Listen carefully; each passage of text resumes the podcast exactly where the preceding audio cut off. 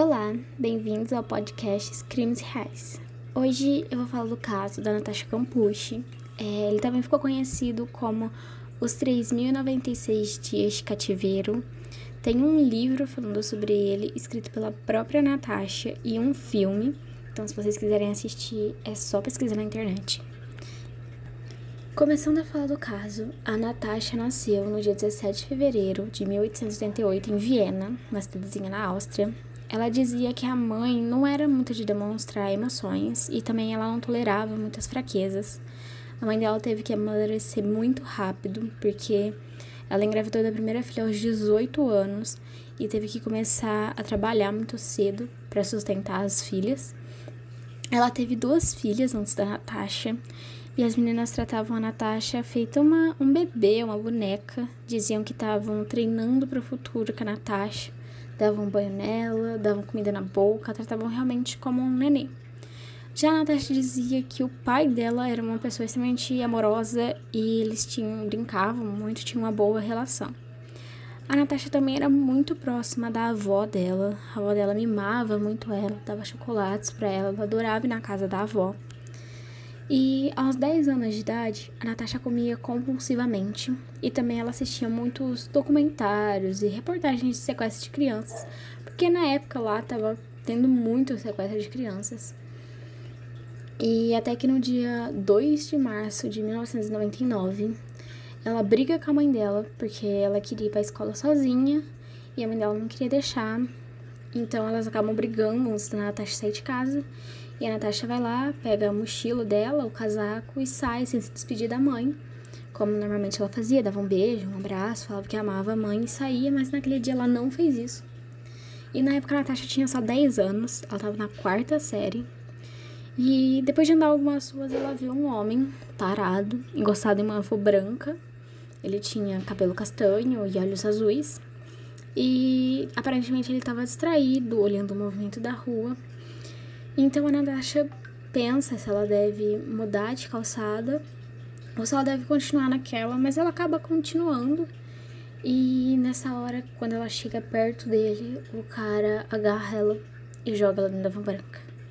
A Natasha diz que ela tentou muito gritar, mas ela não conseguia, ela estava em estado de pânico. A voz não saía. E quando a voz finalmente saiu, ela perguntou pro sequestrador quanto que ele calçava, o número do sapato dele. E é uma pergunta muito estranha para se fazer durante um sequestro, né? Eu acho, eu imagino a situação. E ela vai perguntar justo isso, de tantas outras coisas. Mas é um, tem um monte por trás. Ela lembrou de uma reportagem que ela assistiu, onde dizia que você procurar saber o máximo de características do sequestrador, porque assim a polícia vai ter mais facilidade em encontrar ele. Então, na hora ela pensou nisso, né, na inocência de criança. E esse cara levou ela para uma cidade a 50 quilômetros de Viena. E quando eles chegaram lá, era uma casa amarela que parecia confortável, aconchegante, a Natasha achou. Mas aí ela foi jogada no porão em uma, um espaço de 5 metros quadrados. A Natasha tinha 10 anos e ela conseguia andar pelo espaço todo apenas em 20 passos. Então, um, um lugar extremamente pequeno. A entrada desse porão ficava atrás de um armário na garagem dessa casa, né? Então, quando você entrava, tinha uma escada e depois no final da escada tinha uma porta de concreto que pesava em torno de 150 quilos ou mais. O lugar cheirava mal, tinha só um beliche, uma pia e um vaso sanitário e alguns armários. O lugar era a prova de som, então não adiantava a Natasha gritar, ninguém ia conseguir ouvir ela. E lá não tinha nenhuma entrada de luz solar. Então, então era um lugar extremamente pequeno. Uma criança de 10 anos conseguia andar o local todo com 20 passos e dava uma noção de quão apertado era o lugar. É, ele não deixou ela sair do cativeiro nos primeiros dias pra absolutamente nada. É, nem para tomar banho, ela tomava banho na pia e comia lá dentro.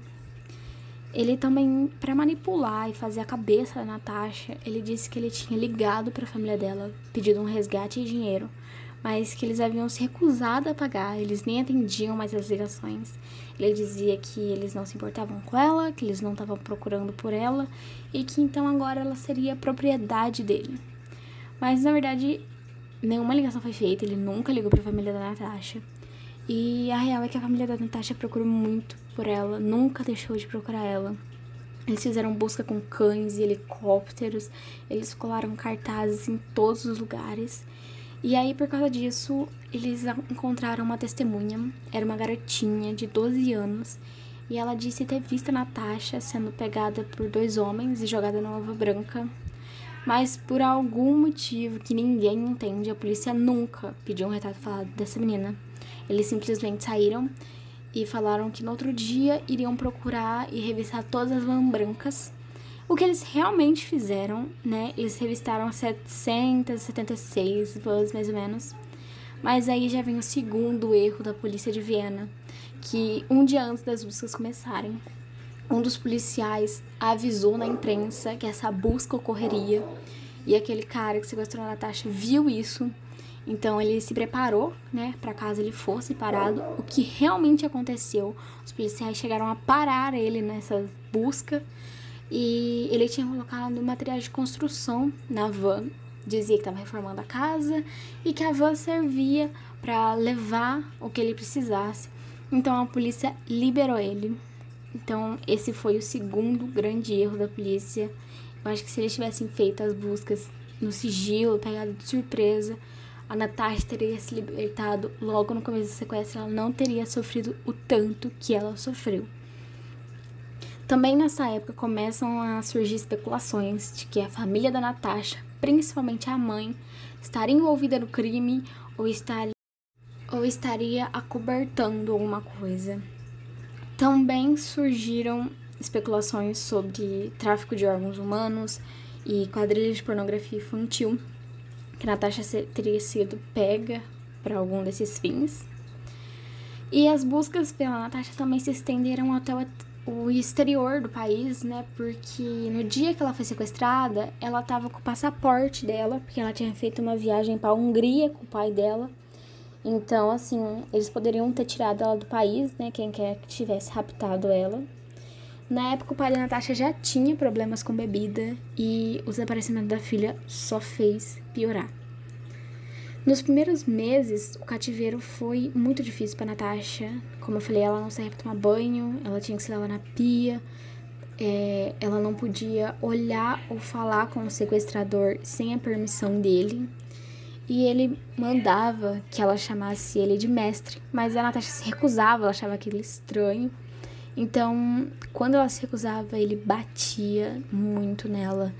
É, no livro dela tem algumas citações do que aconteceu. Ela diz que levou inúmeros chutes, socos, tapas. Ela apanhava com um cabo de vassoura, entre outras coisas. É, o livro dela é, foi baseado no diário que ela manteve enquanto ela estava no cativeiro, um diário que ela mantinha escondido. E tem algumas coisas que até eu, que sou acostumada com esses tipos de crimes, eu achei extremamente pesada. Algumas coisas para uma menina de 10 anos ter passado, sabe? Foi uma coisa realmente muito dura para ela. Esse cara também, o sequestrador, ele tinha uma forte mania de limpeza. Então ele fazia a Natasha raspar todo o cabelo dela. E quando ele via um fiozinho de cabelo no chão, ele ia lá e espancava a Natasha. Ele fazia ela de empregada e fazia ela fazer essas tarefas domésticas seminua, o que a Natasha também odiava por ser só uma criança. Mas, continuando, depois de um ano de sequestro, ele finalmente deixou que ela saísse um pouco mais do cativeiro, que ela andasse pela sala, pela cozinha. A Natasha também começou a ser obrigada a cozinhar para ele. E nesse ponto, já fazia um ano que ela estava ali, ninguém tinha achado ele, ninguém tinha, sabe, descoberto nada.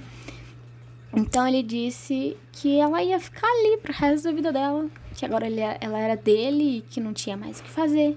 E ele disse então para ela que a Natasha Campucci estava morta, que ela ia ter que escolher outro nome. E aí ela escolheu Viviane. Eu não sei se ela diz o porquê, mas ela escolheu Viviane. E aí ela foi chamada de Viviane até o final do sequestro. E aí, passando para dois anos que ela já estava em cativeiro, ele começou a deixar ela ir pro jardim, respirar puro, tomar sol, que ela não fazia há dois anos, então ela estava simplesmente pálida, ela tinha deficiência de vitaminas quando ela foi resgatada, entre outras coisas, porque ela realmente ficou dois anos sem luz solar, ela ficava presa num cubículo, num porão, então ela tinha zero contato com ar puro de verdade e luz. Então eles vão pro jardim e ela tá lá. E quando eles estão lá, ele decide que ele vai falar o nome verdadeiro dele para ela. E aí que a Natasha, ela percebe que ele nunca vai deixar ela sair de lá com vida. O nome do sequestrador dela era Wolfgang. E a casa onde o cativeiro ficava tinha sido do avô dele. Ah, tem algumas histórias dizendo que inicialmente o cativeiro foi construído como um abrigo antibombas e quando o Wolfgang mudou para aquela casa, aí ele transformou no cativeiro da Natasha. E todo mundo que conhece ele considerava ele, no mínimo, estranho. Ele nunca foi visto por mulheres e nem nada do tipo. Então as pessoas, tipo, não gostavam muito dele. Ele não era muito de ter amigos. E então, depois de alguns anos de sequestro, de cativeiro, ele começou a obrigar a Natasha a dormir com ele. E aí, quando ela se acusava, ela falava que ela queria dormir no cativeiro, no porão. Ele algemava lá na cama e fazia ela dormir lá. A Natasha nunca falou, nem no livro, nem em entrevistas, nunca falou nada se ocorreu abuso sexual com ela. Mas no filme que fizeram baseado, eles colocaram uma cena que insinua que houve sim abuso, mas a própria Natasha nunca negou nem afirmou. E ela tá no direito dela, é óbvio, ela não é obrigada a falar nada sobre isso, né? E então não sabe-se se houve ou não abuso sexual. Aí, passado um tempo, o Wolfgang decide que ele vai começar a deixar a Natasha sair com ele para alguns lugares. Mas é óbvio que antes deles saírem de casa, ele ameaça ela muito com uma arma. Ele diz que se ela tentar alguma coisa, tentar pedir socorro, fazer qualquer coisa, ele vai dar um tiro na cabeça dela e depois dar um tiro na própria cabeça. Ele diz que ele não tem nada a perder mesmo, então ele faria isso sem, sem pensar duas vezes. E ela sabia que era verdade, então a Natasha tinha muito medo até de andar, porque ela tinha medo de fazer alguma coisa e ele ter um surto e simplesmente tirar nela por nada. Mas até que ficou tudo bem, ela nunca, assim, nunca ocorreu nada que chegasse nem perto disso. Mas ele saiu com ela mais ou menos umas três vezes só, nesses oito anos de cativeiro. Foram só três vezes. E em uma dessas vezes eles foram jogar boliche. E aí ela foi no banheiro, ele foi, ficou lá na porta, vai ficar de olho. E quando ela entra no banheiro tem uma moça e ela pensa em pedir ajuda, mas aí ela lembra do que ele falou e ela fica com medo dele matar ela, matar a moça e depois se matar também. Então ele ela tinha medo, né, de que ele ferisse outras pessoas além dela. Então ela fica quieta e ela passa anos, né, trancada lá com ele. E aí, com o passar do tempo, nada muda, ele continua agressivo. Ela conta, inclusive, uma vez que ele chegou a enfiar uma faca no joelho dela, enfiou fundo a faca e aí o joelho dela começou a sangrar. E quando ele viu que ela tava sujando o chão dele de sangue, ele ficou muito bravo. Mas ele tinha seus episódios maus, né? Mas ela conta também que ele tinha certos períodos bonzinhos, por assim dizer. Eu acho que, né? Não podemos chamar assim, mas tudo bem. Quando ele dava presentes para ela, comprava roupas, livros de educação para ela estudar, ou para ela ler, deixava ela ver TV, almoçar com ela na cozinha, não no cativeiro, sabe? Dava algumas. para tentar amenizar a situação. eles, ela tem especulações, né? Que ele chegou a ensinar matemática para ela, para que ela não ficasse tão leiga em assuntos, né, assim, da escola, tudo. Mas não dá, gente. É uma criança que ela tava na quarta série, sabe? Ela perdeu muita coisa. Uma das coisas que o Wolfgang dizia para manipular a Natasha era que ele tava protegendo ela do mundo, que muita coisa ruim tava acontecendo lá fora e ele estava tentando proteger ela. É, é assim, é umas coisas absurdas. Cara, sério, absurda. Olha as desculpas, sabe? Tipo, é, você não consegue entender. Eu acho que eu não sei nem o que se passa na cabeça de uma pessoa dessas. E aí, pulando pro dia que ela escapa, finalmente, depois de oito anos, depois de 3.096 dias dessa tortura, ela, no dia 23 de agosto de 2006, eles estavam no jardim da casa, ela estava limpando a avó branca, a mesma van que ela foi sequestrada. E aí daí o telefone dele toca, mas ela estava passando aspirador, então o barulho alto estava atrapalhando ele ouvir. E aí, tipo assim, nesse momento ele entra na casa. Eu acho que ele já tava tão confiante de si que ele achou que a Natasha nem fosse fazer nada. E quando ela, numa fração de segundo, a Natasha percebe que em oito anos, aquela é a primeira vez que ela tá realmente sozinha. Que ele não tá ali em cima dela e que ela tem uma chance de fugir. Mas aí ela sabe que se ela fugir, ele vai se matar. Mas naquela hora ela pensou em qual vida importava mais e felizmente a Natasha escolheu a vida dela. Então ela sai correndo, abre o portão e corre pela rua. E até que algumas quadras depois ela encontra um grupo de pessoas e ela fala: pelo amor de Deus, vocês têm um telefone para me ligar pra polícia, eu sou a Natasha Campucci, eu fui sequestrada. Mas aquelas pessoas, sabe, nem, nem ligaram muito, falaram que não tinha e saíram, sabe? Cara, eu não sei nem o que, que eu faria se uma pessoa chega em mim desesperada falando que foi sequestrada. Eu acho que eu surtava. E as pessoas simplesmente ignoraram. Então a Natasha continua correndo. Porque ela tava com muito medo do Wolfgang vir atrás dela e catar ela de novo. E sabe-se lá o que ele faria com ela se isso acontecesse. E aí ela corre mais uns 200 metros, ela pula uma cerca de casa e bate na casa de uma senhora. Essa senhora abre a porta ela fala: Olha, eu sou a Natasha Campucci, eu fui sequestrada, eu preciso da sua ajuda, preciso se ligar pra polícia. E aí ela fala assim: Ah, tá bom. Só que aquela era uma senhora de idade, ela tinha 70 e poucos anos. Ela foi extremamente ignorante, sabe? Ela falou alguma coisa do tipo: Nossa, tanta casa na vizinhança, tinha que vir justo na minha? Tá, fica aí, só não pisa na minha grama, sabe? Coisas extremamente que não teve a menor empatia pela pessoa. A pessoa chega na sua frente, desesperada, falando que foi sequestrada, e você tá preocupado que a pessoa tá atrapalhando você, tá atrapalhando a sua vida.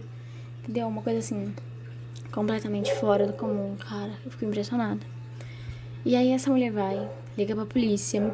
E dois policiais chegam lá, mas primeiro eles fazem a Natasha erguer as mãos, fazem perguntas, são meio agressivos, assim, porque eu acho que o pessoal tava achando que ela tava louca ou drogada, alguma coisa do tipo. E aí eles pegam e levam ela pra delegacia. Ela passa alguns dias na ala psiquiátrica do hospital. Ela tem que, né, receber vitaminas por causa que ela não tomava muita luz solar, então ela ficou sem algumas vitaminas importantes. E aí depois de duas semanas, a Natasha dá a primeira entrevista pro jornal.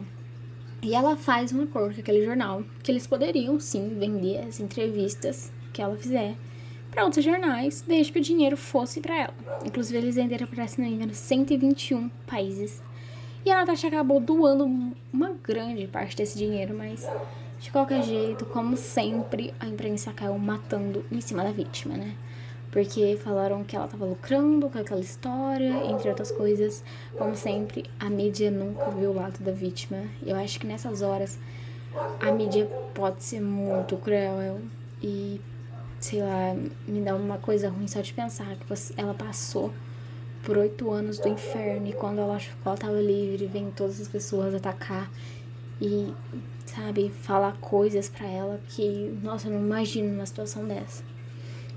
Mas mesmo assim, ela seguiu, ela doou o dinheiro, ela fez entrevistas. Ela se reencontrou com a família, mas a relação da família não é a das melhores, sabe? Eles não são aquele exemplo de família americana, mas tudo bem. E quando o Wolfgang sai da casa, né, e percebe que a Natasha fugiu, na hora ele pega, vai até a casa de um amigo dele para se despedir. Ele diz: Cara, eu sequestrei uma menina, eu fiquei com essa menina por oito anos e agora essa menina fugiu. Eu vou me matar, né? Porque, sei lá, ele acho que ele não queria ser preso, né? Porque ele sabia que a coisa tava bem feia pro lado dele. Então ele se despede desse amigo dele, é uma pessoa que ele considerava muito. E ele vai até uma estação de trem e se joga na frente de um trem em movimento. E na hora que isso aconteceu, a Natasha ainda estava lá na delegacia. Então os policiais, né, vão lá e contam pra ela. E a Natasha começa a chorar. Porque apesar de tudo, as coisas ruins que aconteceu, naqueles últimos oito anos da vida dela, dos 10 aos 18 anos, aquele cara foi quem alimentou ela, vestiu ela, cuidou dela, por mais que seja meio errado falar cuidou, né? Mas enfim, era a única pessoa que conversava com ela, era a única pessoa com quem ela tinha contato. Sabe, ela não tinha ninguém da família dela, ela não tinha amigos, ela só tinha aquele cara. E aí, aquele cara, de repente, não existe mais. Então, eu consigo entender, tipo assim, o que se passava na cabeça dela de a única pessoa que eu tinha no mundo me abandonou. Porque até então ela não sabia que a família dela estava realmente procurando ela. Ela não sabia que ela tinha alguém esperando ela, sabe? E eu acho que. É, eu não sei se eu reagiria diferente na situação dela. De saber que a única pessoa que ela teve contato nos últimos oito anos foi reduzida a nada.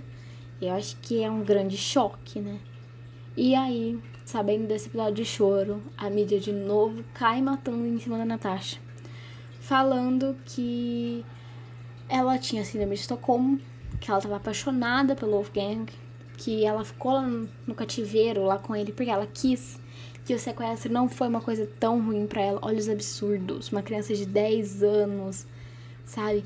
Que foi sequestrada, que foi brutalmente machucada, ela foi espancada diversas vezes. E aí, depois de oito anos, ela finalmente toma coragem, foge, sai daquela situação por conta própria, porque ninguém teve a capacidade de achar ela. Em oito anos, ninguém conseguiu chegar nem perto de achar a Natasha. Ela se salvou, ela mesma saiu de lá, sabe? E a mídia ainda achava maneiras, achava coisas para jogar contra ela, para criticar ela, para destruir a Natasha. É nessas horas que eu acho que a mídia é extremamente desnecessária, sabe? Mas enfim, a Natasha nega que ela tenha qualquer sentimento por ele, foi realmente só o choque ela disse que ela nunca se sentiu atraída por ele ou apaixonada. E aí, quando o caso se encerra, aquela testemunha, aquela única testemunha, uma menina de 12 anos, que nessa época já tinha 20 anos, né? Ela vem a público e diz que ela tinha certeza que era aquele cara que ela viu no dia do sequestro da Natasha que se a polícia tivesse pegado fotos dos donos das vans brancas e colocado na frente dela, ela teria reconhecido ele. Ou se tivessem pedido um retrato falado, ela teria conseguido fazer. Então, assim, a polícia cometeu muitos, muitos erros graves que fizeram que a Natasha fosse mantida tanto tempo em cativeiro. E se ela não tivesse fugido de lá naquele dia, ela estaria lá até o dia que ela morresse, porque a polícia foi extremamente incompetente. Assim como acontece em outros vários casos que eu já vi, onde a polícia comete erros, deixa passar suspeito, deixa passar evidência, ignora testemunha e acontece muito, infelizmente. Então a Natasha poderia ter sido salva daquele inferno. Sabe, não, foi coisa, não sei quanto tempo, mas acho que nem uma semana que a Natasha tinha sido sequestrada e essa menina apareceu falando que tinha visto. E a polícia simplesmente falou: tá bom, uma avó branca, uma avó branca, vambora. E não falou: você sabe descrever quem você viu? Sabe? Não, não fizeram nem o mínimo. É padrão. Você tem um suspeito, alguém viu, tem uma testemunha ocular, pede o retrato falado. Sabe, eu não sei, eu não sei por que, que eles cometeram tantos erros. Eu acho que é inaceitável um caso de sequestro de uma criança e a polícia simplesmente conduzir as coisas de um jeito tão mal, tão ruim, sabe? Tão grotesco. Para mim foi a polícia foi não culpada, mas assim, ela não exerceu o papel que ela deveria exercer. Entendeu? Para mim é isso. E esse foi o caso da Natasha Campucci. Eu recomendo que vocês vejam o filme. E eu, particularmente, quero comprar o livro dos 3.096 dias de cativeiro. E a Natasha também escreveu outro livro chamado 10 anos de libertação, se não me engano. Que ela conta como foi para ela voltar né, ao mundo real depois do sequestro. Que eu também quero ler, porque eu acho que o livro, os dois livros devem ter, assim, muita coisa pesada, mas também muita coisa realista sobre, sobre viver situações extremas como essa. E é isso. Obrigada, gente.